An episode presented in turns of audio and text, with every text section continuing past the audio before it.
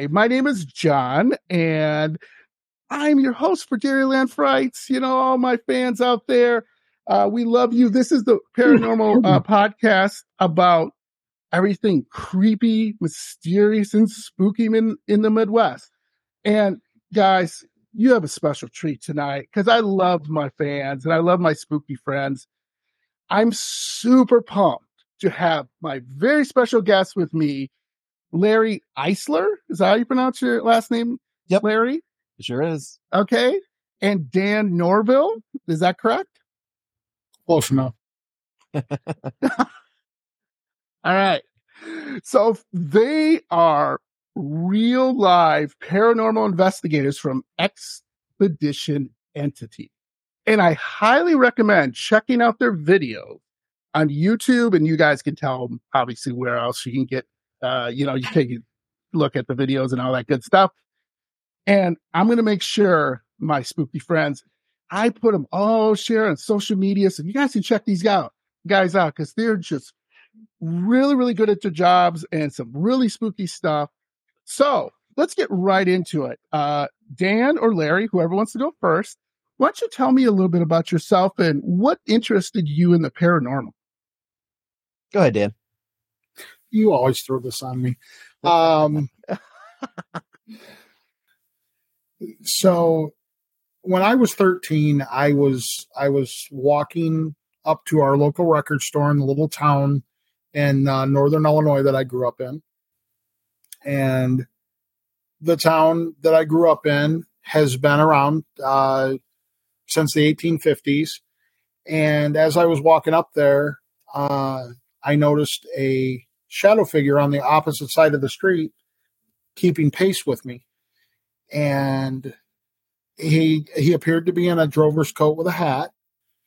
And uh, as as we advanced further, we got to the edge of a building, and he stopped at the edge, turned, and went right through the wall. Wow. Was Now- this like, excuse me, Dan, is this guy Yeah. like the Hat Man? Are you talking about the Hat Man or just the shadow person? It was a shadow, um, but you know the other side of the street was dark. Maybe he was a full apparition or a full person. Because when I see ghosts, I don't see apparitions. When I see something that looks just like you or me, um, but it, he was in shadows, so I got to call him a shadow figure.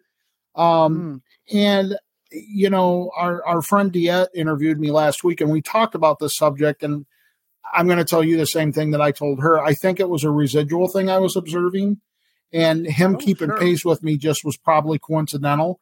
And I think Mhm. that in his time, he turned and walked into a house that was probably sitting there back in the 1800s. Sure. Sure. And how old were you again, Dan? I, I'm sorry I missed that. I was 13, 30? 13 years old. Wow. That's that's a heck of an age to see that because uh, that's really at a point where you know you're younger and stuff and you're really susceptible to things uh, whether it be the paranormal or whatever it might be so that's that's really cool i love that larry can you top it Hmm. I I might be able to. I, I'll leave it up to you if I top it or not. Okay, so, all right. um, my parents, they they owned an original like hundred year old farmhouse. It was, it was my great grandparents, and then it kind of rolled down the family, right? Uh, when I was in diapers, they built an addition onto the house, but they still kept the main farmhouse as the core house.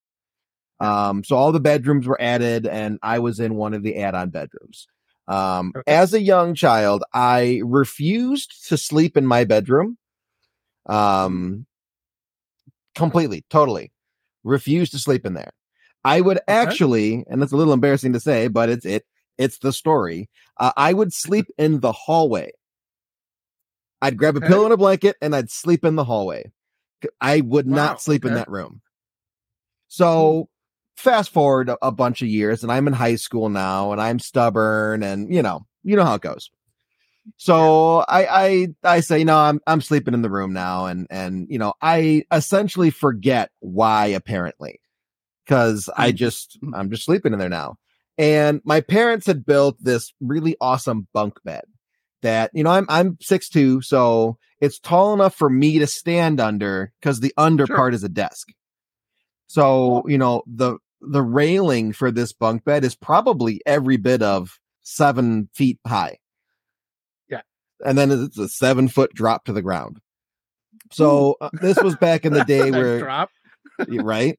This was back in the day where there was those 19 inch box TVs, and I had one crammed Right. into the corner on a shelf, and I'm I'm laying there in bed watching TV, and this little boy in a red coat does this to the railing and peeks Oh. over the seven foot railing. Oh wow. And all of a sudden, I start remembering why I didn't like sleeping in that room. So, um, you know, teenager, I'm stubborn, didn't stop me from sleeping in there. And, and, you know, there were times I slept with the light on, which seemed to make it harder to see him. So, Okay. you know, that was, that was my workaround. Um, okay. eventually I joined So- the army. I left the house, stayed gone. I, I lived in Rockford, Illinois, which is, uh, on the other side of Northern Illinois for, for many Mm-hmm. years. And once I start getting into the paranormal, uh, you know, it's Yeah. Facebook. I'm posting about it. Everybody's starting to realize that I'm doing it. And my sister Sure. starts asking me questions about the little boy in the red coat that's in her room Oh, because my Nice, sister had okay. moved into my old room. And then as I started Nice. sharing this story, she starts going, Yeah, I still see him. He's still there. So um now my son uh stays in that room okay. and he has experiences nothing. It's I don't I don't know if, if the boy moved on. I don't know if he's in a different part of the house, So- but there's nothing going on there. I I have two questions for you guys, but before I get to that, have you ever heard about the the haunted or bunk bed from hell? Have you ever heard that story? The possessed bunk bed? No. You haven't? Oh, okay. I'm going to share this really quick and then I'll send you guys a link because you're going to love this. Okay. So in Wisconsin, this was, do you guys remember Unsolved Mysteries with Robert Mhm. Stack? Yep. Dun, dun, dun, dun, dun, Yep, know, the I do. Coming in, the don't trench think coat. so. No, Larry, no, too young. so.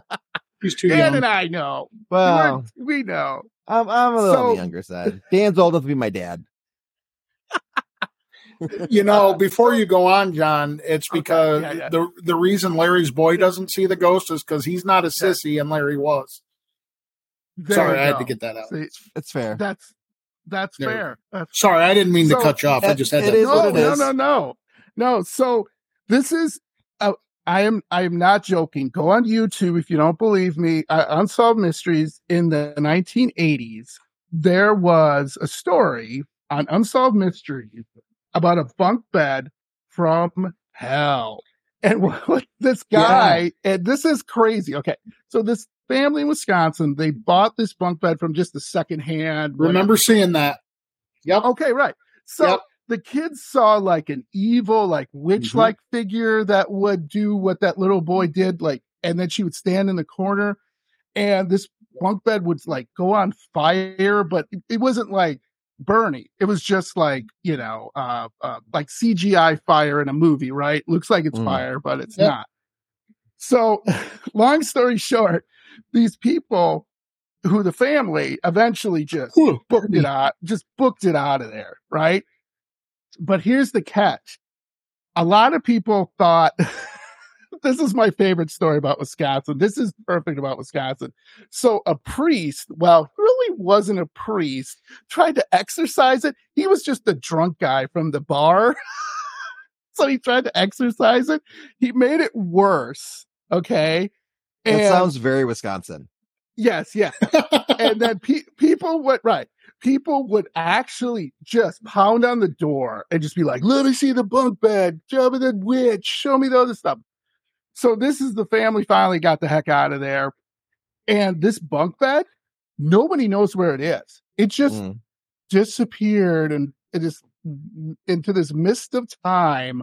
Nobody knows where this bunk bed is. And the other thing is, which I think is more funny, is everyone's like, well, what happened? Like, did this like the devil make it? Like, why a bunk bed? And you see the bunk bed. I'll send it to you guys. If you see the bunk bed, it's made by like your dad. Like if your dad made a bunk bed, like oh, my I'm dad garage, did I'm make my bunk bed. Right. It's exactly like that. He did. make it. Maybe it ended up in your house, Larry, and that's why you then saw stuff. There you go. Yes, because a little boy would would go into the bed with you. So he would um like spoon with you. I can better word. say that didn't happen. oh Liar. There was there was no spooning of the undead variety. Whatever. As a teenage boy in high school, there was other spooning, but not with ghosts. I can So- tell right now he's lying. Who doesn't Don't like a good give ghost away the secret sauce, Dan. Come on. um, so here's the thing. Both your stories, I'll start with Dan first. So you did it. Well, this wasn't a residual haunting. In other words, you went out the next day to get some candy and you walk out and here's the guy again, the shadow figure. It was just a one time thing, right? It was a one time thing. And Larry, yours Mhm. was, was that coming up like three o'clock in the morning? You'll turn over and there's that little boy peeking. It was something like Um, residual hauntings. Time wise, it, it's hard to say. Um, Pardon me. you know, in, guy. in, in high school, I was a night owl. I'm a I'm a night owl now. Nothing has gotten better, so I still get no sleep. Um, but you know, it was every bit of after midnight. That's the only thing I can confirm as being Mm. consistent. So Yeah. being after midnight, and then, um, you know, as far as I could tell, he- was grabbing onto the railing, hmm which didn't exist in there prior to it getting Mm. built there for me. So I Okay. I'm under the assumption that it's it's intelligent. Also, because when Mm. he would grab the railing and peek up, he wouldn't Mm. do it in different spots. It was always directly across Oh. from my face. Okay. So yeah, that's and he lo- it would look straight at me. So I'm thinking it's intelligent. yeah. Are you Yeah, are you sure it wasn't like the Kilroy is Kilroy was your thing? The nose didn't flop over the, the Oh, Yeah, bone. it didn't flop over. I just wanted to ask. Did, No. did the, did Unfortunately, the boy have um, hair? There there was hair. There was there was dark brown hair and a red coat. Okay, um. I I couldn't tell like a complexion of the child. It was light skin. okay. but that could Yeah. just be you know a grayish phantom white skin Mm-hmm. um but the the the railing was wood it, it was like two by Hmm. sixes so i couldn't Yeah. tell if he extended beyond the railing or if it was just hands and face Yeah, but Uh-huh. um yeah. you know Was when you're when you're like two feet away from a face doing this in front of you it's kind of creepy It's damn creepy. yeah. Was there any marks uh, from the from the kid? Yeah, because sometimes people say like there's scratch marks or there's fingerprints or there's something that was left by the entity or, or whatever i No. i um, wasn't smart enough back then to even look for it Oh, okay. so you know that was Stop. It was my introduction to the paranormal, but it wasn't my Yeah. introduction to investigating. Gotcha. So, you know, I didn't really even get into the paranormal until every bit of 2010. So this would have been, Oh, you know, Well, then, six, seven Okay. years after this event. Yeah, sure. Um, okay. which even when That's I really got into the paranormal, it was like six months later where I met this guy, and then all of a sudden Mm. now we're now we're filming Well, a TV show. So There, that's awesome. That's awesome. things have things have just exploded. That is great. That's great. So we got we're possessed. well, I don't know what was happening, but it was kind of it's the boy. It's the boy calling. yeah, Let's set facts straight. he, he was getting Uh, down with that uh, early 2000s disco electronic. so, guys, tell me about your show. Tell me about what my spooky friends, uh, w- when they go and view your show, what are they looking? You know, what do you guys cover? Things hmm. like that. Kind of give them an Well, idea of what they Dan's the show creator, so it was even though I do all the work on the editing and the filming and stuff, it's actually his idea and and whatever what the show represents was thought up by him. So he'd probably be the best to give that Okay. rundown. Cam So- wants to let me- I'm just gonna keep handing stuff off to him and be like, so. Larry and I had been investigating together for a while. And I think what was it 2013 20 I think it was 2013 to be honest with you. we started in Mhm. 13. We started posting in 14. Yeah. Um which he and I had been working together for 3 years at that point. Uh I I approached him and I said, "Look, I want to do a show. And I want the concept to be we go to the less well-known places and prove to everyone and ourselves that Love it, love it. any place can be haunted. You don't have to go to Waverly Hills. You don't have to go to, you know, uh, what was another big one at the time? Well, Manteno was around when we were there.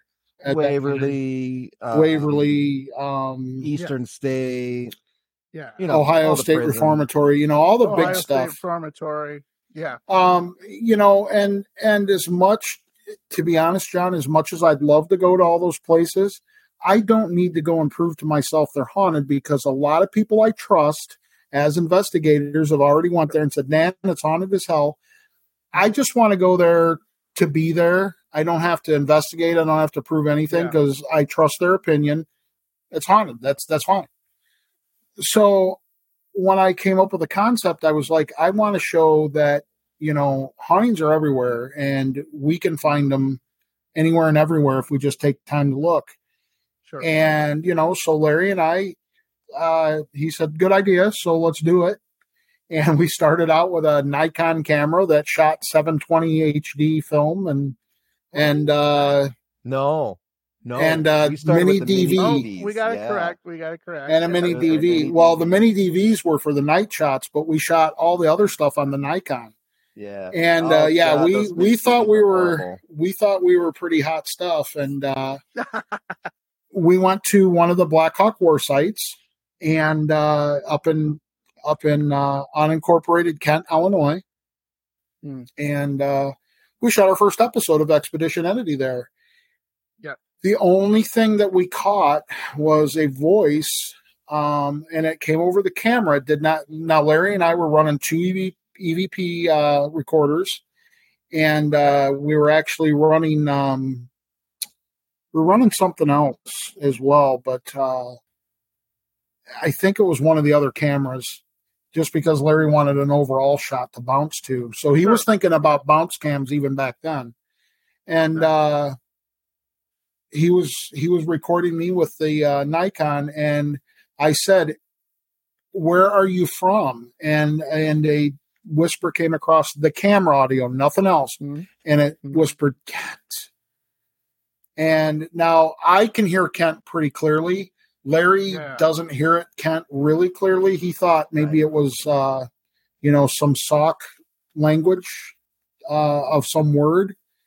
But to me it sounded like Kent. Now we did put it in the episode and hearing it on the in the episode um it's it, you can't discern anything but hearing it from the camera recording that i had Sure. i could distinctly hear kent Nice. Nice. and So the rest is history Sorry. i mean we're now where we're at So are you guys, and I hate to bring this up, but I have to because Sure. these guys are icons, I guess. In but like Ghost Adventures, one of the things I don't like, and I talked to one of my last guests, is they antagonize the ghosts. They're like, "Hey, ghost, get out here! Let me." How do you guys do your investigations? Like, tell me kind of a process. We do Well, not provoke ahead, Dan. You're the lead we do not provoke. Um Okay, you know And why? uh, well and why don't you do that? here's the thing john is i'm a correctional officer and i have been for 17 years. Um before that i was a firefighter and a paramedic. Uh, i was a paramedic for six years spent four of those years in chicago. And one thing i've learned over that whole span of time is about respect and you don't get any respect if you don't give respect and Yeah. you know sometimes larry and i are walking into this spirit's home. To them, it's their home. And all I can tell you is if somebody walked into my home yelling, Hey, get out here and talk to me, Exactly. I'd be shotgunning them off my front porch. Yeah, exactly. So, uh, you know, Larry's and my approach is always, always maintain respect, always be respectful. And I got to tell you, in the 13 years we've been working together, Larry and I never have an issue communicating with spirits. Um, great. No, we I'm- actually went out today and had some pretty good stuff happen. and communicated with spirits today, no problem. Yeah. Um, I'm going to quote my friends Chad and Travis from Greg and Rockford. Uh, they said this, and it applies to Larry and I too. We could go and investigate a uh, one of those pop up toilets that they put at a fair and probably get activity. That is awesome. the ghost of dinner So- past. yes, Ooh, he had some really bad beans. What's going Yeah. on with that? yeah. Yeah. Some chili.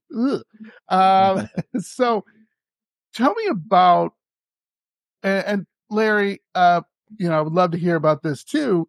Where you guys had such an experience, it like shook you.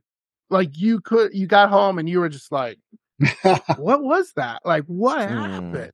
I think Larry will agree with me, but I'm going to let. I, I want to see what he says before I say. So Okay, um it doesn't take it doesn't take much to really shake me. okay, Um and and you know nothing has had like a lasting effect. So it's always Hmm. been kind of like, whoa, that was really intense. Yeah. and then go back to work. So the one Okay. that that really kind of hit me the hardest. Um, we were at Brodhead Manor in in Brodhead, Wisconsin, and Yep. um, if if you've ever been there, it is a sixty thousand square foot abandoned middle school. It's Yeah. just huge. Uh, on the first floor, there's a janitor's quarters, um, you know, with the furnaces, the electrical panels. That's his area. Mhm. We were in his area and we were, Okay. it was Dan and I, and uh, at the time, our new cast member, Jen, and we were showing her the building because it's one of our favorite spots to go to. And the first episode of the season she was joining us for, we were going to go back. So we were like, hey, come check it out with us. It's going to be great. So the janitor doesn't like women. Very old timey janitor from the heyday of the building when it was closer to being built. Just not a fan. Okay. So we're we're doing an SB7 session in his his whole area, and Dan goes, Jen, would you like to ask some questions? Prior to Dan saying this, we're getting great responses. He's talking with us, or somebody is, Mhm. and uh, Mhm. very clear responses. As soon as Dan says that and Jen starts asking questions, the responses start getting a little mean. They don't want us here anymore. Well, I'm Like standing in front of the door of the sub pump room, Okay. uh, which Yeah. that's that's the janitor's main space. Like no one's allowed to go in there. We can go everywhere else, but we can't go in that room. I'm Sure. standing in front of the door, and all of a sudden, I feel hands on my shoulders Mm. gripping Ooh, so tightly. okay. It Yeah. locks my back up. It locks my arms up. All the hairs on my arms are standing up. And Hmm. uh, are we allowed to? Are we allowed to swear on this? Yeah, absolutely. Okay. So the the ghost box goes fucking leave. And at, at the moment, I'm locked up. Like I'm trying trying to process the pressure in my shoulders, the fact that Sure. all of my muscles are locked out. You know, all the hair in my arms are standing up. And Hmm. Dan goes, Yeah. It just said leave. We need to leave. And I go, I don't Right. like this. Yeah. I don't like this. I don't Yeah, yeah, like yeah. this. I don't Yeah, like this. That's all I can say. And he's just like, Mhm. I know, let's go. And Yeah, then yeah, I'm just like, right. I don't like this. Sure. So If you don't finally, like you know, this, let's we get out leave. of here. Yeah. Yeah. we leave and we Hey. talk about it and, and Yeah. it was fine. uh huh. But, Okay. you know, I still go in there. We have to film. You know, I'm to go in there. Yeah. But, you know, when I do, I'm like, hey, please be nice to me. I promise I'm not going to stand in front of your door. Um, yes. that's that's probably the most intense that I've experienced. Now I've also watched him get dragged over a chain link fence Whoa. um by the arms, which is also pretty intense, but it didn't happen to Yeah. me, so I don't know if it's my story to tell. I Um, just, so- well, How did no. that happen? So yeah, a long time ago, uh, Larry and I had only been. This is before Expedition Entity days. We had our friend Marcia from Chicago, um, Ghost Hunters out, and uh, it was me and her and Larry, and we were at the cemetery that's kind of out in the middle of nowhere. If there's a cemetery in the middle of nowhere, Larry and I'll find it. We're going. So find we were there, and uh, Larry and Marcia. Marcia was doing a ghost box session. Pardon me. Larry is uh, filming her with the uh, mini DV.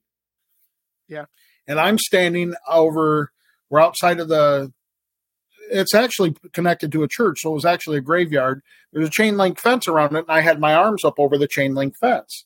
We came to call the Yeah, church okay. the creepy church. the creepy church because we've been back and other things happen. So anyway, anyway, all at once I feel something grab my arms and Mhm. whoop, I go over over the fence.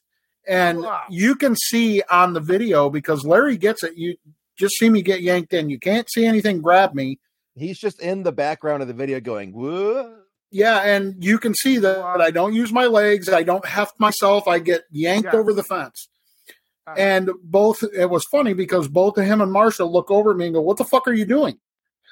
Yeah, I'm getting drug over a fence. For the next four hours, there were red marks of handprints, and they were human hands on my Oh, yeah. forearms, and they had drugged me over. Wow. That that's intense. That's really intense because yeah, it was. one of the one of the biggest things is it takes, as you guys know, so much power for that entity to do that. Sure. It, it's got to use Mhm. its energy to do that. It's not like you or me and we're screwing around and I grab your arm and you're like, okay, this takes immense power. I mean, think of the power it had to to, to gather to do that. I mean, that's Mhm. Crazy. Well, and and Oh, you know, wow. Dan's it, it is what it is. Dan's not a small guy. No. no, If if I were to try to do that, I physically Yeah. could not do that. no, No. And I I fully believe that if his lower body didn't get caught on the fence, he would have Mm. been whoop right over into it. Mm, Yeah, And- and- I, I almost made it in. They wanted him for. mm. Yeah, I almost made So- it in. So Wow. I don't know if you guys can top this, but I have to ask this question too. Have you guys ever brought a spirit home? Have you ever like came home? Well, that was the like, second trip to Who's creepy eating church. my Cheetos and drinking my beer? What the hell? you know what? I got to be honest with you, John. If it was only eating Cheetos and drinking my beer, that would have been acceptable. Okay. Yes, Let things have followed us home. yeah. Wow. Okay. So do you guys have a good story about that you can share? Yeah, Dan certainly does.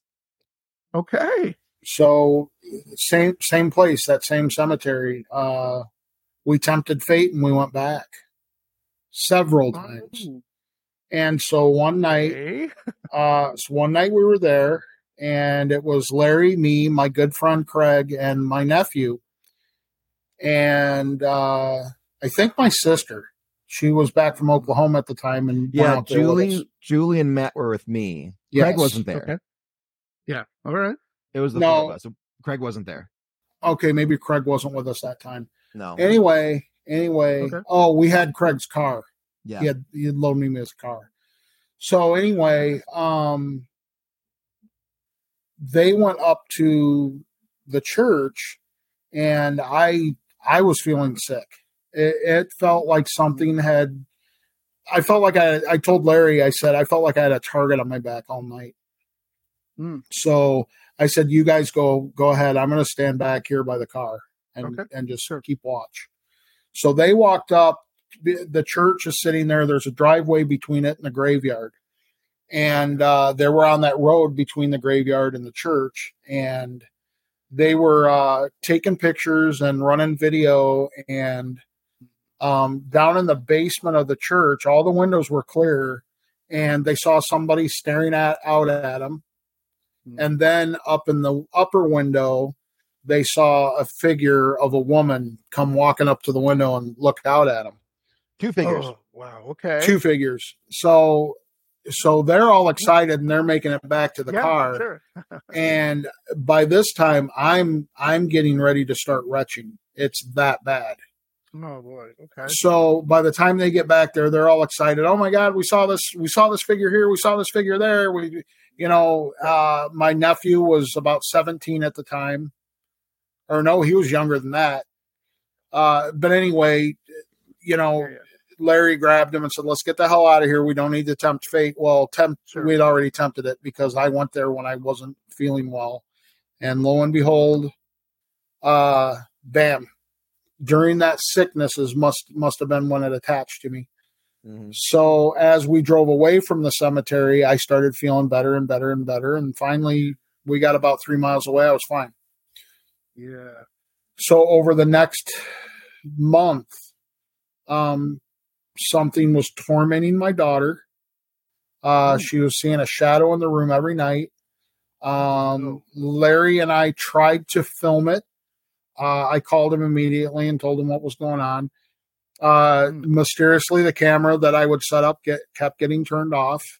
Um, and I had a pretty new son in the house at the time. Okay. So uh, you know, we uh we decided that you know it was an attachment. And when it really when it really showed itself to me, and I'm empathic. So, you know, Nope. I'm not sensitive, I'm not psychic, but I'm empathic. Okay. And sometimes, you know, little things get thrown into the back of my head from spirits, you know, a name or a phrase or something or a feeling Right. and um and uh I was standing outside and I was talking to my good friend Tom and he was from Massachusetts and he ran a uh team out there. And I was telling Okay. Tom, you know, Tom, there's something in my house. And I was standing in my backyard and my kids had a swing set and there was two swings. All of a sudden, John, one of them started moving and picking up speed Oh. Oh. and then it stopped abruptly and i'm telling tom what's going on and all of a sudden I, in in my head i can hear i'm going to do what i want around your daughter and there's not a damn thing you can do to stop me Oh no. Oh. Wow. So what i'm getting at is is it's hard enough to fight something and it's really hard when you can't see it Yeah. Yeah. and uh, so Larry and I uh, enlisted uh, a friend of ours who's a psychic, and um, enlisted another friend of ours who I'm not I'm not going to mention their names because the the one psychic who actually helped us do this does not want to have to do this anymore. So Oh. um, Gotcha. Yeah. That's she uh you know she has to remain nameless in the whole thing but uh Yeah. larry and i performed a cleansing in the house good. and uh it was the most wild thing i've ever seen Yeah. Um, prior to this, you know, m- our interactions with people with juju powers are extremely limited. We're just a bunch of fat Yep. dudes that like to go to cemeteries. right But now Yeah, yeah. we're listening to this woman astrally project into Dan's house from a different state, describe Dan's house, and then tell Yeah. us to a what room she's in to a T. Describe what room she's in and what she's doing to the spirit That's and amazing. watch nothing affect the house. So, you know, she's like, I'm chasing him in the living room. Okay. He's up against the wall. And then the blinds press into the window like something's leaning against it. The little twisty stick to open the blinds start going Yeah. back and forth. And we're just like, what the hell? Yeah. Oh, she's pushing him into the wall and you're hearing a thud against the wall and there's You know, nobody you can hear Oh, wow. footsteps going around the house. And it's like, what is, what is going on? Yeah. Right. and That is- what had that is- happened what had happened is the way the spirit was getting back and forth from the cemetery to my house is somehow it had opened a portal in the basement. Mm-hmm. So Oh. i had to close that portal. Well i'm here to tell you john and i don't know if your listeners are going to believe it or not and if you're not there it's very hard to believe.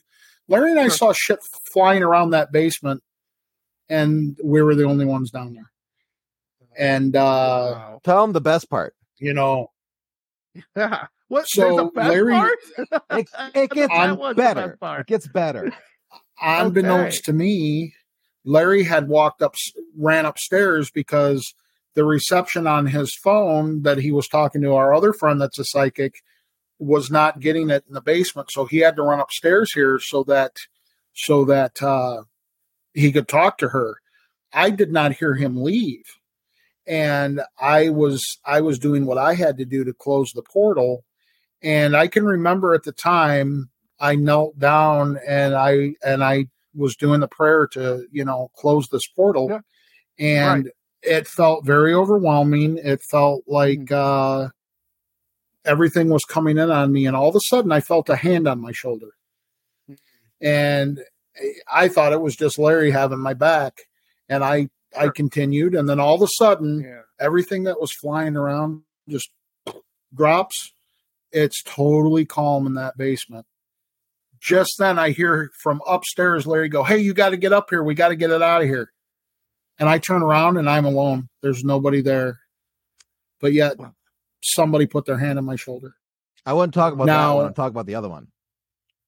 Well, but that was a different time. That was when we tempted fate again, and another thing had followed us here.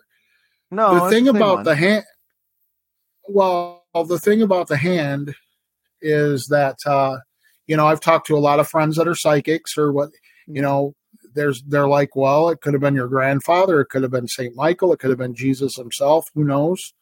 Um i'd like to think it was my grandfather standing at my side making sure i had the strength. Um i'd like to think maybe it was saint michael that came down and said you can do this.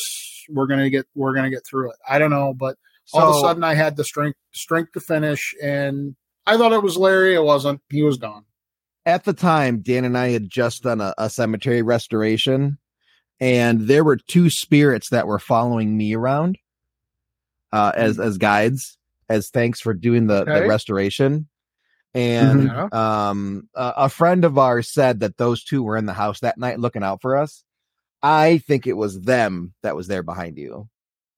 And it could have been. So Yeah. and and they were I I don't remember if they were Union or I think they were Union soldiers from the Union War. Civil War soldiers. You know? Oh, Union. sure.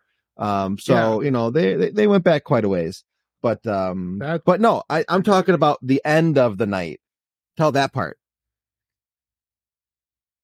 It was actually actually once once she got it out out of the house, we shut the door and it sounded like a fight going on out in my out on my front Oh. lawn. Yeah. and then all of a sudden the house was calm. There wasn't Oh. that was the night you're talking about, Larry, was the second time, Yeah. and it didn't follow me home. It followed my daughter Mhm. home. No, it's the same one. And it's the same one. Mm. It is the same anyway, we were doing well. I disagree, but whatever. the The point of the matter is, Yeah, yeah. is that we we did the blessings. We got whatever it was out of here, yeah. and I said, "If you're gone, give us a sign." okay. And what happened, Larry? We're in the basement and it feels like the house jumped a foot. To the point where The like our whole knees house. buckle. That's you know, like- crazy. like we're like "Ugh." and and I go, the hell was that? And Dan looks at him and goes, I guess it left. I guess it. Left. Boom. Yeah. Well. It- And it was done. It I've was never done. felt a house jump underneath me since, so I can say that. uh, you guys, uh, again, I tell this to a lot of my guests, but this is one of the greatest stories I've heard, and you guys are just really brave to go through that. I mean, that's great. Well, the thing is, John, is you don't have a choice. Oh, if sure, you don't, yeah, if you don't do it, it's going to stay here and it's going to continue to wreak havoc in your family Yeah. and attack your daughter who has, you know, no idea what's going on. And and you know, when I do lives or when when Larry and I talk to people about ghost hunting and stuff, I often bring up the fact is, look, yeah. you know, it's happened to us. It can happen to anybody, no matter how well you think you're steeling yourself. It can happen. Right. And Yeah. you got to remember, if you have a family at home, you have, you know, I, I have a wife and two kids. Those are three mm-hmm. people that didn't sign up for this. He mm-hmm. and I signed up for it, Of course not. Yeah. Right. but it now comes home and wreaks havoc on their lives. yeah. You don't have a Yeah. choice. You have to, No, you don't. you Right. have to steal it up and and you know sometimes you got to just man the fuck up and do what you got to do yeah right? that and that's what we did remind and, and man fuck up you did and god bless you on that one because that's awesome see the funny thing is i don't have a lot of paranormal happen to me i have little things here and there shadow people the only thing mm-hmm. that i can say and i've told this story before is the scariest. Uh, well, it's not really paranormal. It was sleep paralysis, basically. Okay. Mm. But to this day, I don't know why this happened. So now, just to let you know, I was under a lot of stress at the time. Okay. So I was sleeping in my bed and I wake up and there's this black mist lowering towards my face. And as soon as it comes to my face, I could see like an old hag for for lack of a better word. And I couldn't move. You know, I'm just frozen, right? But I don't know what happened or how I did this. With all my strength, I turned to the side to get away so I wouldn't have her face just staring at me, right? I turned to the side, and this is where it gets really weird. I started uttering like Latin that hmm. I don't even know Latin. I was like, and it was like this force field came out of my body and I could hear in the kitchen like a, a, body falling, you know, like someone trips and hits a, we have a hardwood floor. I'm like, boom, boom, boom, boom. And the, here's the weird thing. So my wife, if she hears a mouse fart, she wakes up. She's still sleepy. Okay. So I wake up, I'm all shaking and, and stuff like that.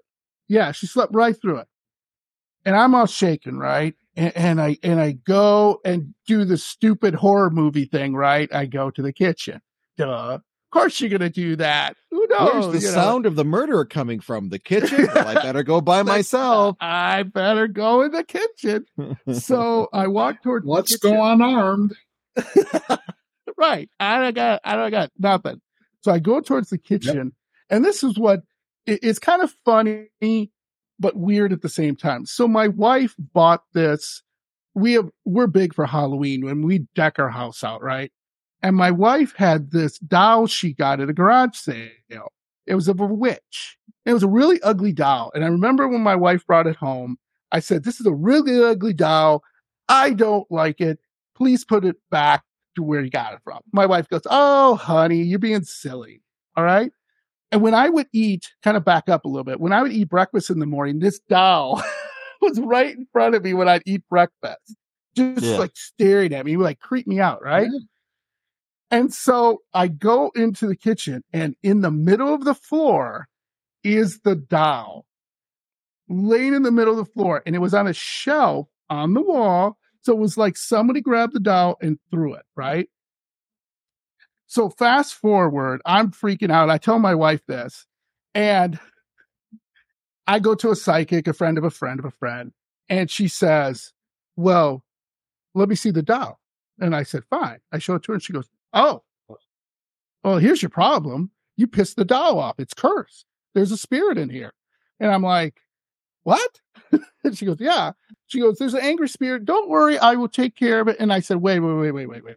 How did I speak Latin and do all this shit? And she goes, Oh, you must be touched. And I said, Well, touched? Well, okay. She says, There's certain people, and she was talking about past lives and everything. So she goes, Maybe in your past life you were a priest, or maybe in your past life you were some type of druid or some type of magical person, and they just came forward to protect you from hmm. this. And so the funny thing is, out of all this is that's never happened again. I still don't, like I said, I can't speak a word of Latin, you know. It's never happened again. She took the dial, she took care of it. My wife never, ever has asked about that doll. She has never said, Hey, honey, where's that doll I bought? She what has never asked once about it. Yeah, she never asked yeah. once about it, and she's never asked about it since. So I, you know, I I approached the subject with her and I said, "Hey, hon, did you know about that doll and stuff? You know, kind of what happened?" And she was just like, "Yeah, okay." But my wife's hmm. very, she's very sensitive to certain things, so she doesn't like to talk about curses or anything. she Right. just likes to like leave it lie. You know what I'm saying? Like people like that. Like if I don't bring it up, it's not going to manifest, right? Hmm. So yeah, that's the only real experience that shook me and, and really uh, upset me uh, to the core. You know, so You know, when you what you started your story and you're talking about the, the the the the mist coming down on you, I could have swore this was going to be a Dan Aykroyd type story. And then as soon as you said hag, I I decided this is not that same Right? type of story. This No, is this is going not. somewhere else. I- Yeah, I tell that story. people are like, "Oh, really?" Well, no, sorry. Um, awesome. So, if you guys have a few more minutes, how about we get Absolutely. into a topic that I think you that you will really like? Okay. And Larry, would you like to share the good news now or later about do now. your Sure. unveiling? Okay. So, um, Dan and I have been doing this for 13 years now. Um, all of our, all of our, our, I don't want to call it success, but all of our luck has been thanks to us being kind of, you know, nose to the grindstone and just going and going and going and going and going. Um, Stay the course. stay the course and and you know it's all going to work out eventually we are now to the point to where um someone else has has seen what we can do and they think that they can Great. They can guide us and, and get us to that next level so uh, dan and i are now being represented by the rk entertainment agency so Great. that's uh, paranormal conferences, college lectures, paranormal events. Um, and and the the guy that runs the agency, his name is Rich. He's a really awesome dude. Um, he Good guy. represents Dustin Pari, Jason Hawes, Sherry, Richard Estep, Shane Pittman, uh, Diet Renee. He represents a lot of the movers and shakers in the paranormal. And he that's looked at us and he said, "Yeah, I'll take you too." So, um, No. it's it's still a little a little wild. Thank you. It's like, Oh. wow, okay, hasn't really quite set in yet, but um, I- I'm I'm very very much looking forward to seeing where this relationship goes. Yeah, you know, that's a for- big deal. Congratulations again. Thank you. That's awesome. Thank you. For what And, we do, you you know, know, it's a it's yeah. a chance for us to bring the show to new crowds. Um, you know, Yeah. we're we're both historians. It's a chance for us to bring our research on the Black Hawk War to to new people that have never even heard of the war. So, um, Yeah. you know, it just it it opens up so many doors and and people to see what we do and and Amazing. can be like, yeah, I like that. But Uh, as much as we need to thank, as much as we need to thank Rich for taking us on, um, there's someone else that we need to thank, and that's Natalie Jones because Mm. um, she took a big chance on a couple fat guys from the Midwest that said, "Hey, we got a show that we think you might like for Paraflix." Yeah. You know, Paraflix was very new at the time, and uh, Yeah. I mean, you know, if you haven't heard about Paraflix, then you're you're living under a rock because Natalie Jones is one of the hardest working ladies in the paranormal. I always, I often tease her, and Larry can vouch. Every time I talk to her, I'm like, Natalie, I don't. I swear to God, you never sleep. She is Mhm. always, always pushing people on Paraflix. I mean, the lady is her and Patty and and Mike. Yeah. You know, they're Patty, they're Patty living it every day. Is, is Natalie's partner in Paraflix. Yeah, So And she know, took a chance never on heard us. of Natalie. You know, everyone's heard of Patty. yeah, yeah. The- I don't know at, at Hollywood. this at this point though. I don't know how you wouldn't have heard about Natalie because right. She's you at know every there there are a couple of the there are a Yep. couple of the nicest greatest people I've ever had the pleasure of knowing and and you know Natalie always says you know we're the Paraflix family and they live it and we are we are family so Mhm. so thank you to Rich thank you to Natalie and That's- Patty and Mike it's it's been a great ride and it's Yeah. not over yet so No, I I look forward to the future, and you know, I look forward to seeing you guys grow bigger and bigger. And I don't know, maybe you'll have a little guy like me on your show once in a while. we we have guest Say hi. investigators all the time. all the time, man. all the time. You know, they they'll someone will approach us to be like, "Hey, I can get you into this spooky mansion, and they'll let you film there." And we go, "Okay, you want to be in it? I can be in it. They're You like, got us there. yeah. You got us Absolutely. the location. Of course, you can be in it."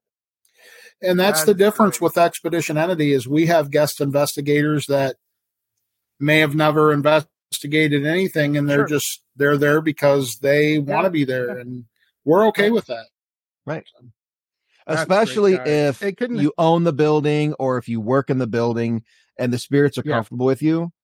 If you want to stay and investigate, Mhm. you know, join us because the spirits are far more likely to interact with the familiar face than a bunch of faces that they don't know. Yeah. Absolutely. Well, I couldn't be happier for for you guys. Uh, it's well deserved, Thank and uh, I, look so much forward to this. So, let's get into our topic tonight because Sure. I think I found a good topic for you guys. Hmm. We're going to be in your neck of the woods, and we're going to be in Illinois. So I have already done the top ten scariest places in Wisconsin Mhm. We did a road trip, paranormal road trip of the Midwest. Now I thought, let's go to Illinois. This is kind of your backyard and stuff like that, right, guys? And you guys do a little bit of different stuff and everything like that. But first of all, I'm going to start with the first question. It's a quick fire question. And again, add added experiences or anything you would like to add. What city in Illinois is the scariest city? I'm going to give you three choices Chicago, Galena, or Alton. Which do you think is the scariest city and why in Illinois? Which one do you want the answer first? Whatever you want to do. Uh, I'll go first. I would- you guys want to say. oh, Dan, you want to go yeah, first? go ahead. Oh, I'll just, Um, I would say let me let me and then Larry can bring it home because he's been a lot more places than I have in those and all those spots. Um although we've never been to Galena or Alton. So Chicago definitely because of the number of haunted places. I mean, you've got the old Biograph Theater. You got where the St. Valentine's Massacre happened that you still hear the shots and the groaning. You have Resurrection Mary, who's one of the oldest hauntings documented ever. Um, you have where the the, Harpo the ship sank. Yep, Harpo Studios, which incidentally, Congress. I was just going to talk about the uh, ship that sank in the Chicago River, where Harpo Studios was the morgue for all those bodies. Um, you know, all, stop and think of all the shipwrecks that have happened in Lake Michigan that were Chicago bound. You Well, know, and- and, um, you know, let's- Chicago. Let's let's call it the way it is. There's a lot of gunfire and murder in Chicago. Right? Yes. It's it it just is what it is. There's a lot of people that get shot there, It's and the fifth tragic. largest. and those people have tragic deaths, and they're probably gonna hang around. It's the fifth largest city in the United States, and it's going to have, you know, I, I, I've been thinking this for a long time, and I was going to say it in our speech. We we spoke at the Rockford Paranormal Conference last weekend, No. and I was going to say this, and I we just we ran out of time, and I couldn't. But I'll say it here. You know, everything that we're involved in as paranormal investigators revolves around death and tragedy. We're not we're not going to the nursing home where grandma had a full life and everything was pleasant and she died peacefully in her sleep. We're investigating, you know, people that died tragically that were murdered or, you know, taken way before their time or, you know, a car accident scene or, you know, whatever. I mean, up in your neck of the woods, John, you got Ed Gein that killed how many people and you know, Yep. you got the Ed Gein Museum up there that our friend Darren says is just haunted as hell. You know, Yes, things. It's it's things like that that we we focus on death, and and the problem is is you focus on death too much, and you can forget that you're the one that's living, and you need to you need to balance that out. And uh, Th- that yeah. being said, if any of your listeners have a haunted retirement home where people passed peacefully, I still want to check it out. I would be Okay. more than happy to see if to see if Grandma did. Uh, you know, we'll come back and talk to Larry. Right. Now, now, Ethel, could you please give us your recipe for baked beans. oh, bacon, bacon.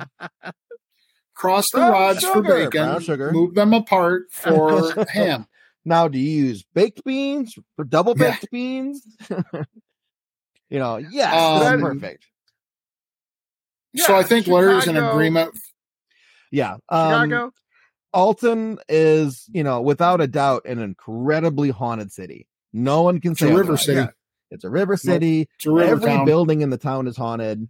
Um, Oh. you know, Ashmore's not that far away. But in terms of like scary, I haven't Yeah. seen anything or heard of anything that's downright scary. Same with Galena. Galena's very haunted. The DeSoto is a very haunted building. But is it It's the his, scary?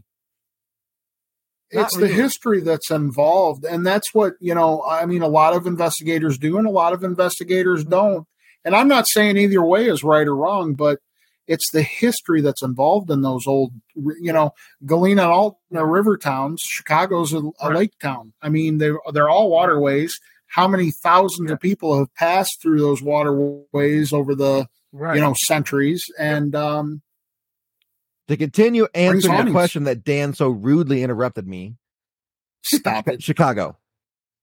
That's all I wanted to say. I said i think you you would have i think you would have agreed. And- and It's Chicago's too big to not choose it. you guys are right on the mark. Uh, this is from one of my sources.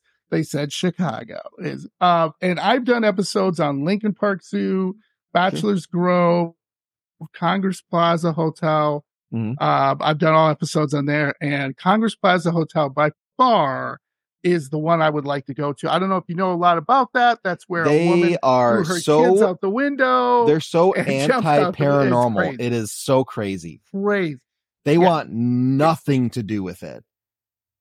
Congress Hotel doesn't Hmm. want anybody in there. Right. that's that's funny because when I was re when I was doing my research, that's what I got the feeling like they were like, yeah, yeah, all right. Mm-hmm. we've you we've reached we- out we and have always been shot down. We've had other friends reach out. They've been shot down. You know, you could go in there and film and, and roll the dice, but for what we do, we have to have permits signed, Yeah, releases yeah. signed. They're Right. not going to do it. They don't want to do it. So it's it's a shame, but it's, correct. it's their building. So So that's awesome. So let's move on to the next one here.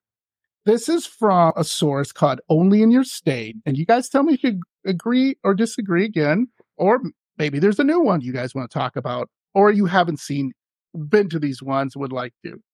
So, according to Only in Your State, that's the source website, Mhm. the most haunted places in Illinois are the first one, Greenwood Cemetery, the second one, McPike Mansion, and the third one, Woodstock Opera House.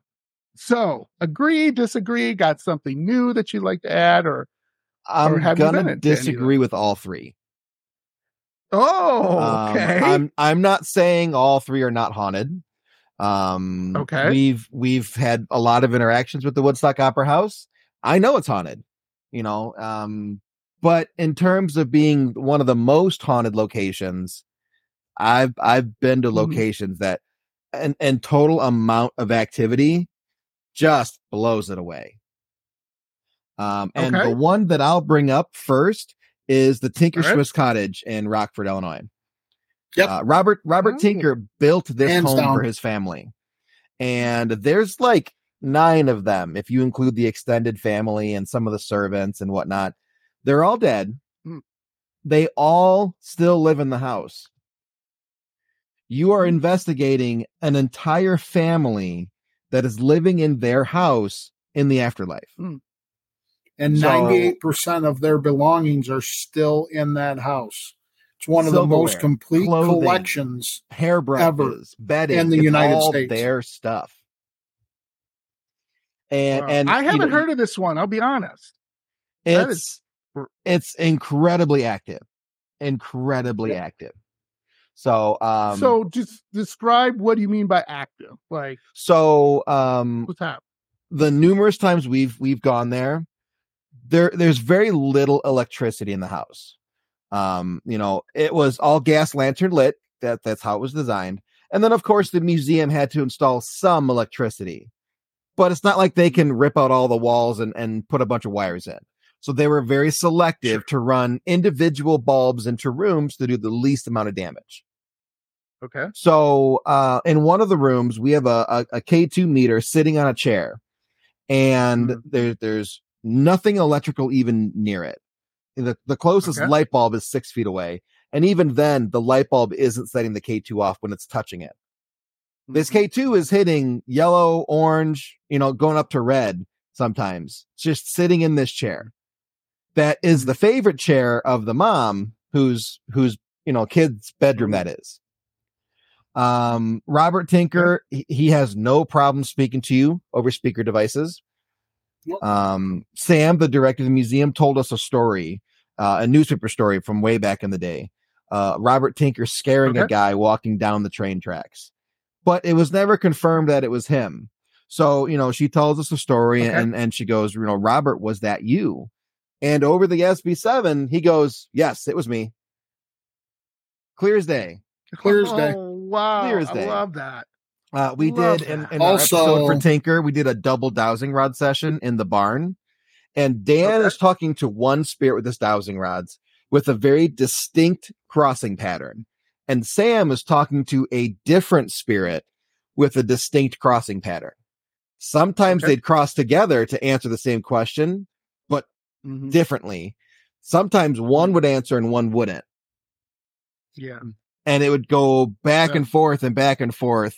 And then, uh, the the the weirdest thing is we were able to get Robert Tinker to confirm how they move around the house through portals, Portal. and he Oh. confirmed where the portals Wow. were, and it's in the locations where it's either a the strongest activity or b Mhm. people get lightheaded when they walk through it. Mm, yeah. And, and he said he could Ro- he could walk Robert was the very portal. scientific. Right. He could walk through the portal and he'll appear anywhere in the house. And that's how he beats you to the room you're going to. That's amazing. I'm going to have to do an episode on this. Is that okay, guys, if I do an episode on that? I would. Absolutely. In, in Um, October, we're going to be, Yeah. uh, on Good Day Stateline. Uh, it's one of the Rockford news channels. We're doing a segment at Tinker. Oh, So, you know, they're going to, yeah, they'll that. be there filming for, you know, an hour and a half, uh, two hours. I don't know what's Hey. going to happen. I don't know what they're going to do with the segment, but we're going to investigate and we're going to show how cool the place is. Um, am I right or wrong? I swear you guys did McPike, right? You did the McPike mansion. No? Nope. There because of what we do and how we do it, there mm-hmm. are a lot of locations that. that either A don't want to sign the paperwork or B we just we just can't afford to do it. Sure. Because everything we do is all self gotta- It's out of our pockets. Yeah, it's it's he and I. And That's it.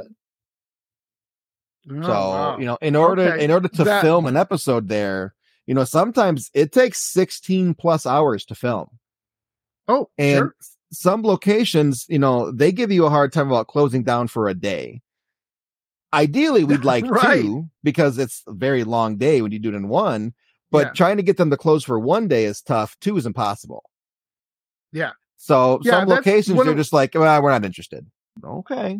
Yeah. Like one of my guests, she does all these paranormal road trips and everything like that I had on last time.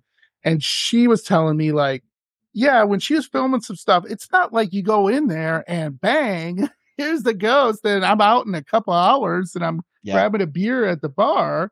No, that might be your fifth day you're there. and maybe they're lucky you can be there five days.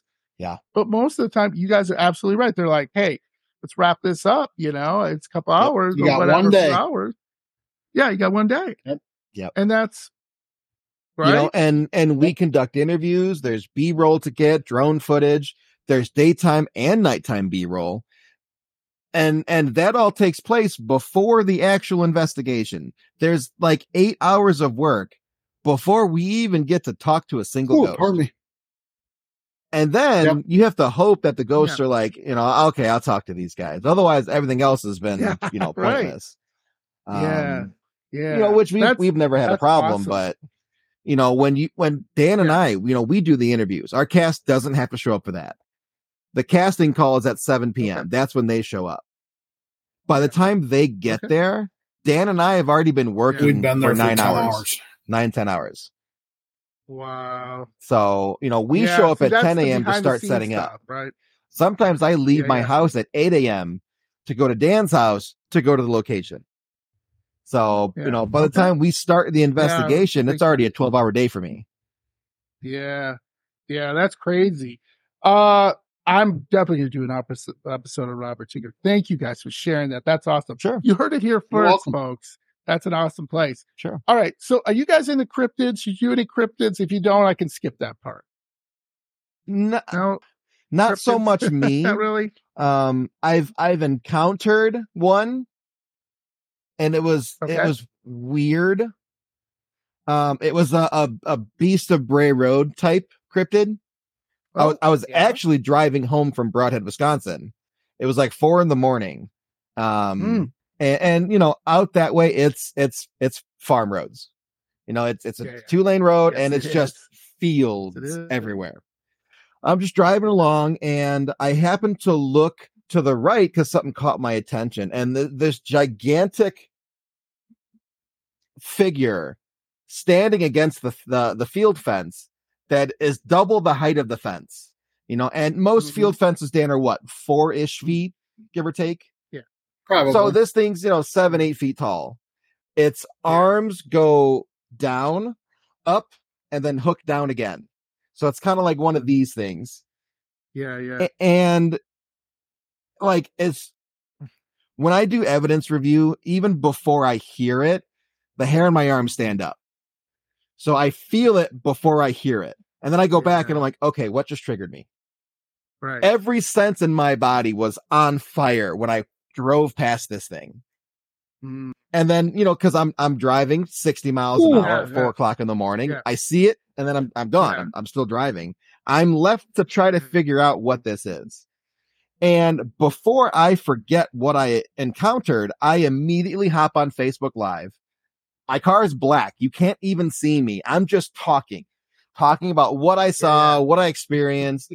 And then I'm Yeah, like, yeah. by the time I wake up tomorrow and then read the replies, someone's going to tell me what this was.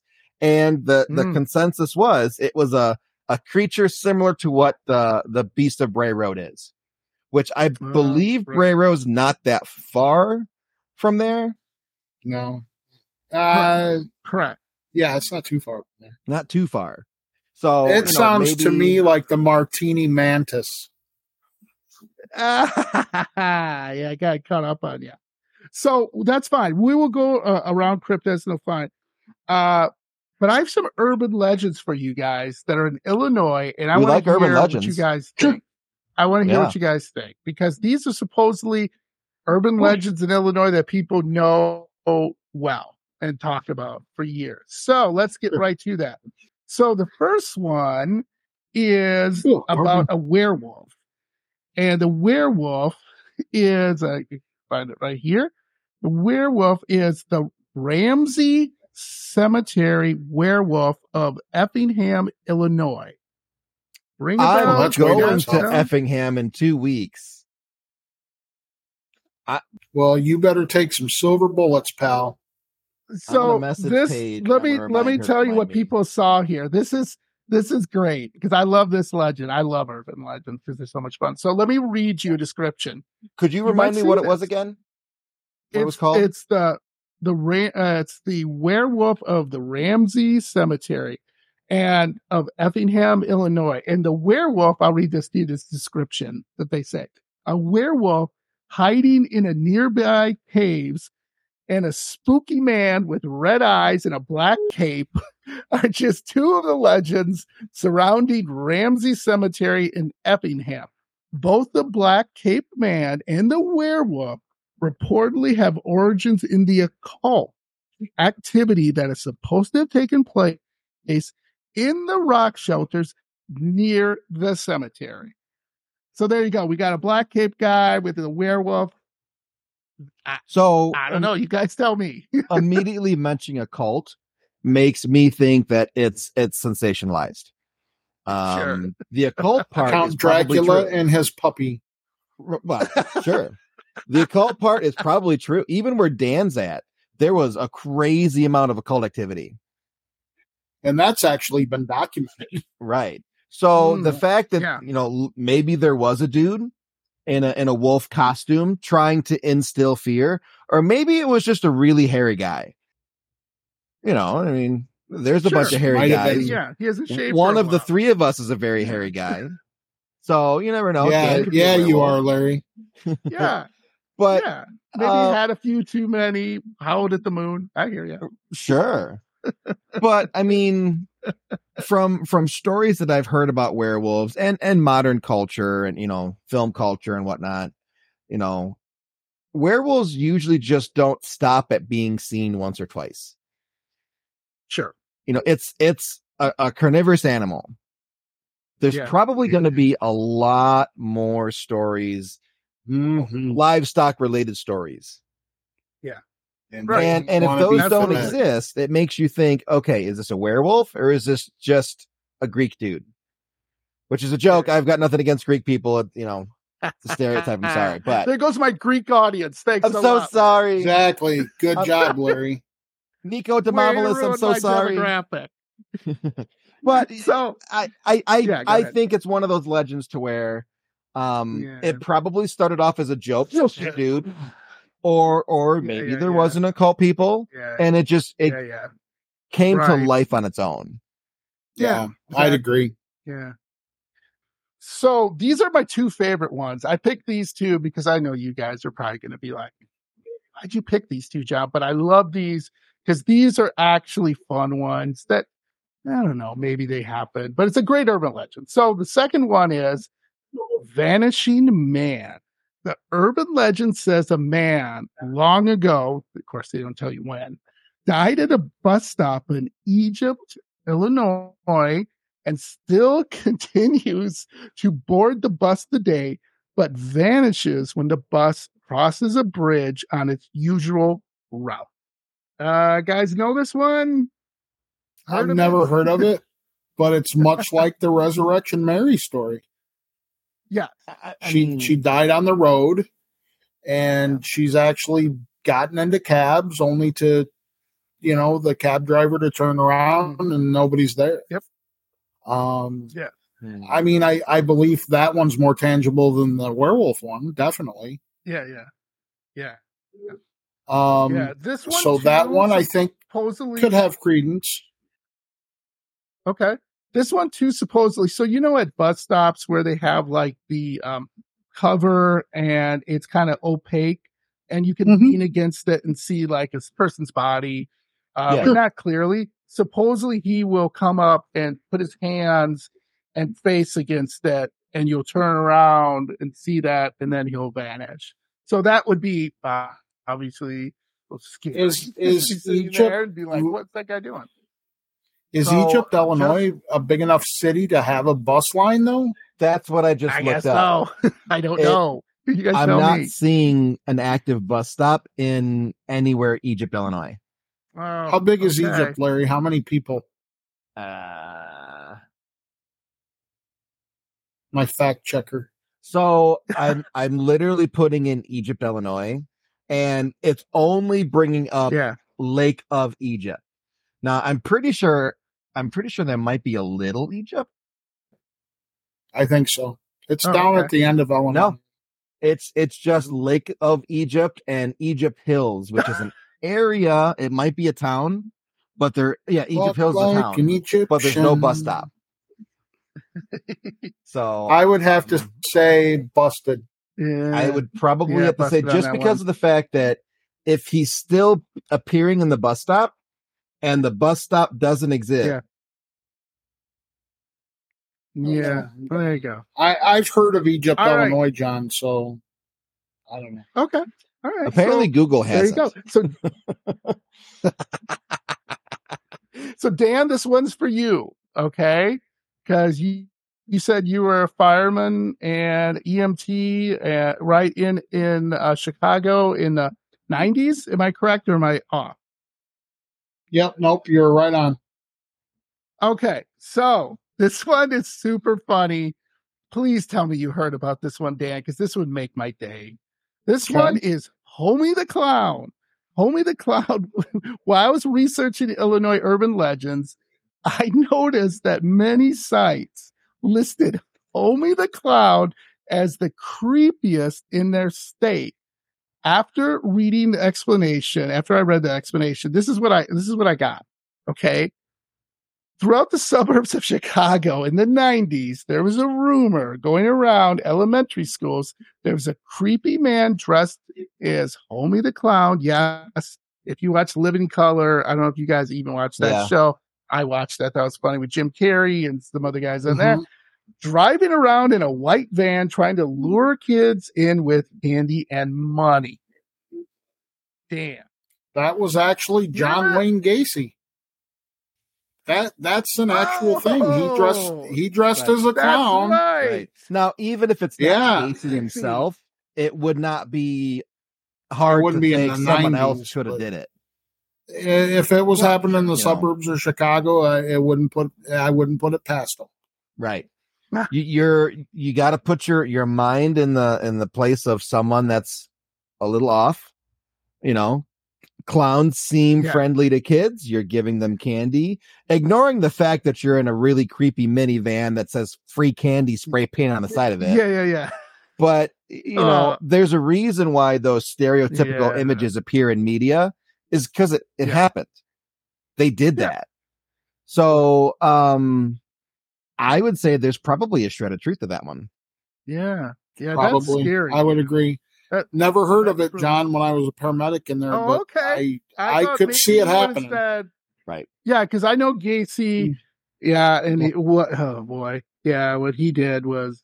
ugh, Fun fun fact. Um my ex-girlfriend's uncle was Mm. a almost Gacy victim.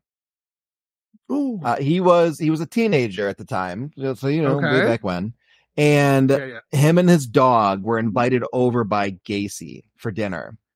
So he's in the house. Gacy would not let the dog inside. So he tied the dog up outside. Uh, Gacy Mm. and this kid walk into the house alone together. Gacy closes the door. Soon as Gacy closes Yeah. the door, the dog freaks out, just Mm, barking and barking Yeah, and yeah. barking. yeah. And finally, Gacy kicks this kid out because the dog's drawing too much attention. Oh, thank And God. then come to find out that, yeah, dog saved his life. dog saved his life. Mm. And then um, there was a book, which for the life of me, I can't remember what it is right now, where he was interviewed about it, about being Mm. a, a potential victim. Which is just, it's just, That's crazy. it's crazy. That a dog literally So- saved his life. So now I got to tell my Jeffrey Dahmer story. Okay. This did not happen to me, but it happened to my cousin in Milwaukee. Hmm. So he worked at the chocolate factory. My cousin and his friend worked at the chocolate factory Dahmer worked at, and they worked next to each other. Okay. Wow. My cousin's friend was gay. So what happened was really quickly. So my cousin tells me this story and it's really still hard for him to tell him. And his friend almost became a victim of gay, uh, Dahmer. Like Wow. very close, like really close. So what happened was, and the funny thing about Dahmer at this chocolate factory, he was just a guy. Like Mhm. everyone said, eh, it's Jeffrey. They call him Jeffrey Yeah, or Jeff. I mean, Eh, Jeff's a little just a weird, but he's a nice guy. yeah, he's, yeah, he's, he eats lunch by himself, but he doesn't really bug anybody. So my, yeah, so my cousin's friend was one time talking to him and my cousin came, you know, up to him after and Jeffrey Dahmer kind of looked mad and he kind of stormed off. Okay. And my cousin goes to his friend, Hey, what, what was that all about? He goes, Oh, Jeffrey asked me out for a date. I said, no, I didn't feel like it. And so flash Wow. forward to um all this stuff coming out, right? So my cousin um so Jeffrey or Jeffrey Dahmer quit the chocolate factory and whatever. Nobody knew what was going on with him. Eh, whatever. It happens all the time, right? Guys quit and whatever. So they're in the lunch break room, right? All of a sudden, newsflash. Jeffrey Dahmer, and they show the barrels going out that have all the victims in it and stuff. Mm. And my cousin is sitting there next to his friend. His friend just turns pale white, nearly faint, Yeah. and I just it. books it out of there. Just believe it. Run. So my, you know, obviously my my cousin's really worried about him and everything like that, and he he calls him up and he says it gets worse. By the way, he calls him up and he says, "Hey, you know, I, I'm the cousin really, called Jeffrey you know, Dahmer. is- no, called, not Jeffrey Dahmer. Called by uh, his friend up. Let me Oh, it's like- his friend up. hey, Jeff. oh, Jeff, were you gonna kill me? What? What? I thought we had So- something. yeah, what's going on? So he calls his friend up to make sure he's okay and everything like that. And he said, You know what happened? He makes it worse. And he goes, oh, I don't know what what's worse. He says, Well, I went to the bar. So Jeffrey Dahmer used to go to this bar in Milwaukee. That's what gave most of his victims. So my cousin's friend went to the bar that Mhm. night. It's a gay bar. Went to it just to get a drink and hang out. There's Jeffrey, right? So Jeffrey comes up to him and says, Hey, you know, I don't know, Stan or whatever his name was. Hey, Stan, you know, how about coming back to my apartment? We'll watch a movie, you know, just hang out, have a good time.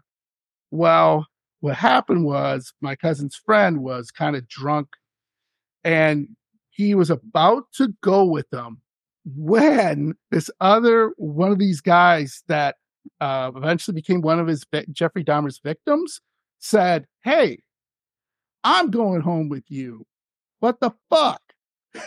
and then the, and and then my cousin's friend was like, "Oh, if you already have a date, you know that's okay." Jeffrey Dahmer's like, "Yeah, okay, whatever." And the guy that walked out with him that night was one of his victims. And when he Wow. so he almost, like twice, got Jeffrey Dahmer is into his apartment. Well, at least John, he didn't go over and have dinner and survive because God only knows what he would have eaten. Well, my my question is is you know when you when you think about it, you know these stories sound just out of this world. Yeah. But how many people did this really happen to? Yeah, How many Mhm. people that had this could this have been close call with death, a death victim. and never realized it? yeah, really. You know, close. how many how many guys were in that bar going, "Hey, you're a really good looking dude. Let's go back." And and you know, Dahmer's like, "Oh, I got to That put in the fridge right now. I don't want to deal with this. Another time. Another time." Uh, some spring cleaning. Damn. Right. God. And meanwhile, So, that that guy almost became a name on a list. later.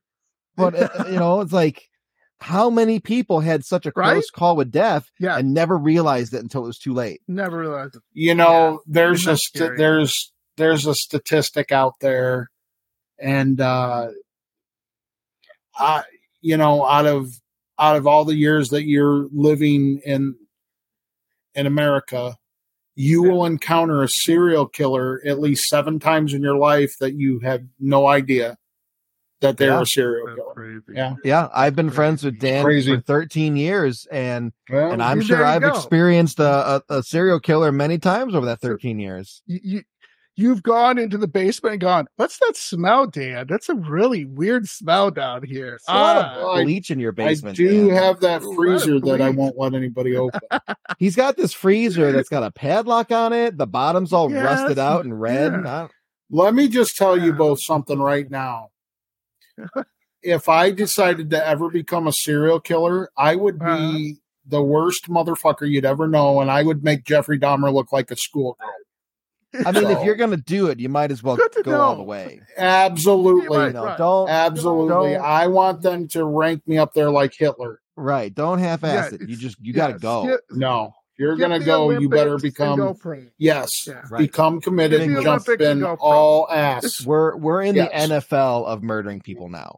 We're in the NFL Absolutely, murdering it's- people. Yes, Right. absolutely. If I'm going to do it, I'm So- going to do it right. So there ain't no, show, there ain't nobody. this bodies show here. took a turn. it just This went dark. a turn.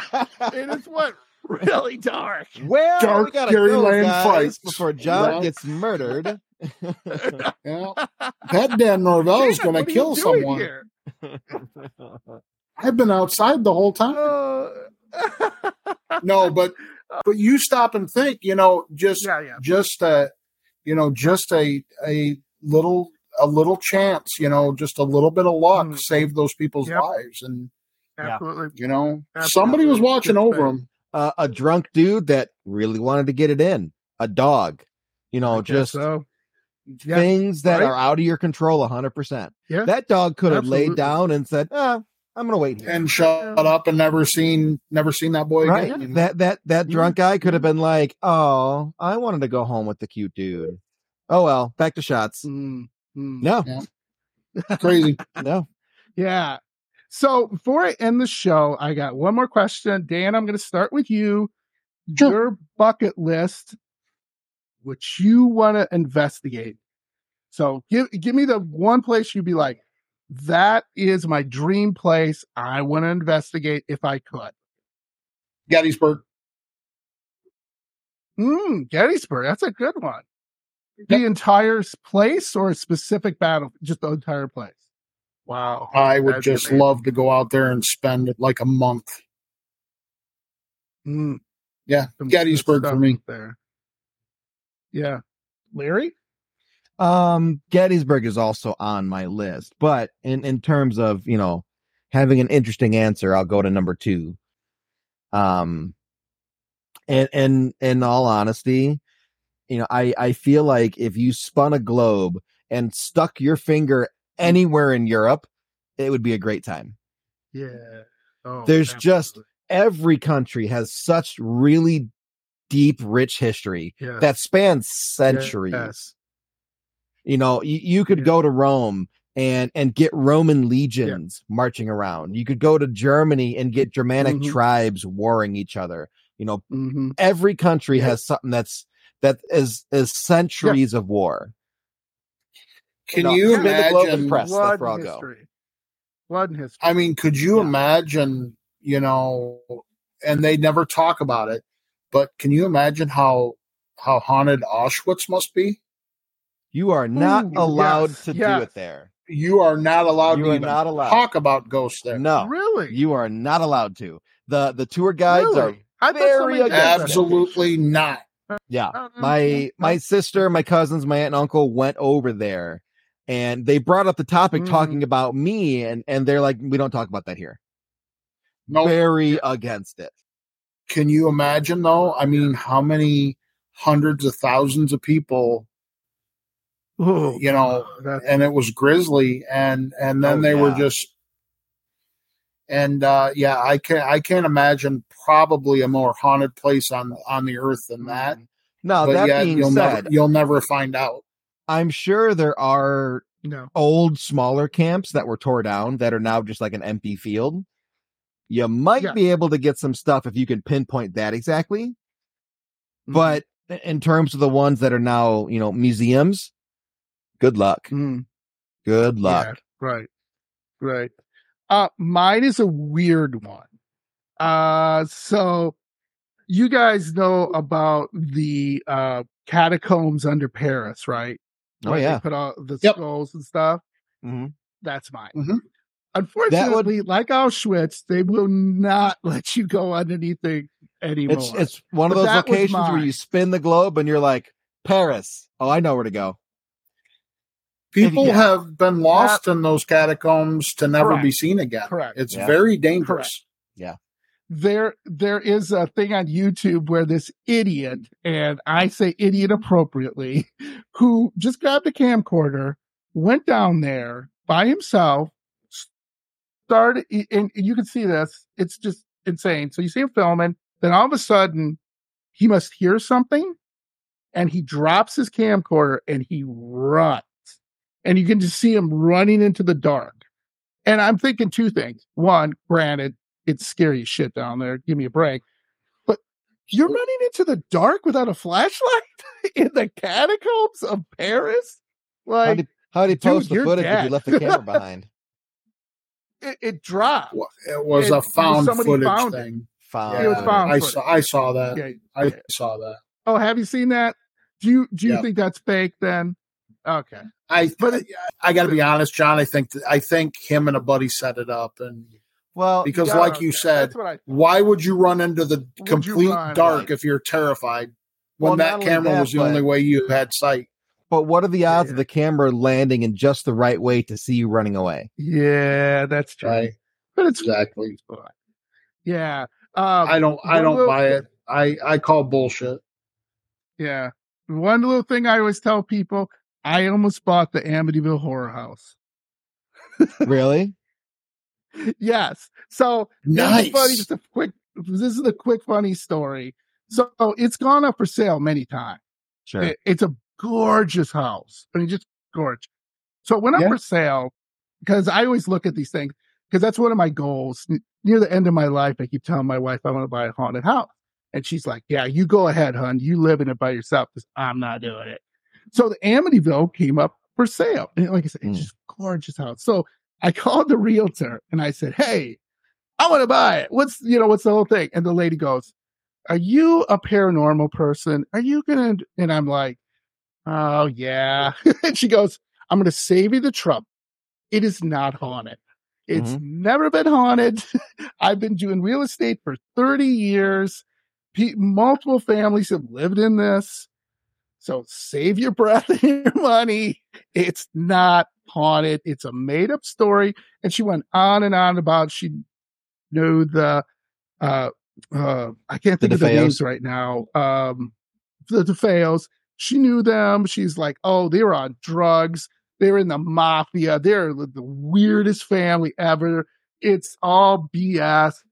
And I said, Oh, I still want to come out and just look at it. She goes, Sure, you can come out and look at it. So I flew out there and I looked at it, and it, it's just a regular house.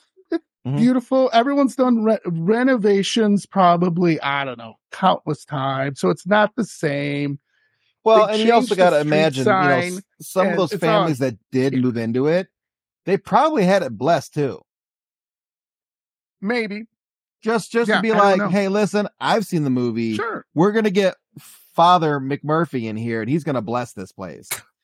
Oh, And sweet Jesus, was a I'd be more here- than happy to bless it. the ghost is like, well, I'm out of here now. And then now This it's is a normal fun. house. I'll come in and I'll come in and bless it with me vodka. So yeah, that's my uh, little claim to fame. Uh, Yeah. That's my wife, awesome. I was, and my wife. Um, so I was putting the down payment on everything because I said I, I, I'm doing this. This is once in a lifetime thing. And my, unfortunately, my wife and kids. Uh, well, my kids were younger at the time, and my my wife Ooh, had a really good job. So she was like, "Well, hon, I don't want to take all the kids over there, and you know it's a huge house, so I don't know." And I'm like, "Oh, fine." so, but yeah, that that was so funny when like the That's lady awesome. knew I must have been paranormal because she was like, "Oh, Well, God." Only we would be excited about a house that goes on for sale. Like, yeah. Wait a minute. yeah." Absolutely. Guy, Mm. guys, I could talk to you for hours. This has been amazing. Yeah, I Uh, think you love originally said this was like an is- hour long Thank you. show. Yeah, like I'm at an hour sorry. and a half I think I, yeah. you don't worry about it. on rolling. Don't worry about it, man. We love to We're gonna have a three hour show. We're staying up all night. Get the caffeine. We're gonna have to Uh, make this a coffee six part show. We'll release it one hour every day. this is awesome. Uh, again, I could talk to you guys for hours. Uh, again, tell me, uh, tell my audience, I will put all the links and everything out there so they can find you. But Mhm. where can they find you? You know, when they're just Twitter or where you Yeah. guys are, are at? So um the easiest way is to just Google expedition entity. Um when you do Yeah. put the links out, we have a link tree that has like 20 links on it. You can find everything on there. Um but All we have Facebook, we have Instagram, um we've got our merch store, we're on the Paraflix, everything on Paraflix, you know, Facebook, Instagram, Twitter. Um IMDb. I what IMDb. We're lightly on TikTok. I just Yeah. don't know what to do with TikTok. We're there, but not really. Um, I don't want to do anything with TikTok anymore. That's just Yeah. me. We're we're Mm. most heavily on Facebook and Instagram. So, Awesome. um, but yeah, if you use the link, you wanna- link, if- you can find everything. Yeah. If your listeners or, or your Right. viewers want to reach out to us, send us a message on there. We'll we'll get back to them. Mm-hmm. Yeah. Yeah. And and if you know So, someone's I listening and the always link end- isn't okay. available yet, you know, you could just type in L I N K T R period E E backslash expedition entity, and that'll take you Yeah. right to the link. I'll take you everywhere we're at. And then you've mm-hmm. got, you know, our trailers, you've got a direct link to Paraflix, you know, our, our speaking things are set up there, our merch store. Everything we have is on one easy to find place. Awesome. Again, thank you so much, guys. This has been wonderful. Oh, thank you. You. had a blast. And uh, we always, always end the show like this. Say hi to your ghosts. So we, you know, we're friendly. Hi, ghost. How you Hi, doing? ghosts. Ghosts, let me go to And sleep tonight. Don't wake me up. and then stay spooky, guys. Thank you so much. You guys, We will. Yeah. Thanks, John. Bye Thanks, John. bye. Thank Bye-bye. you so much. Bye.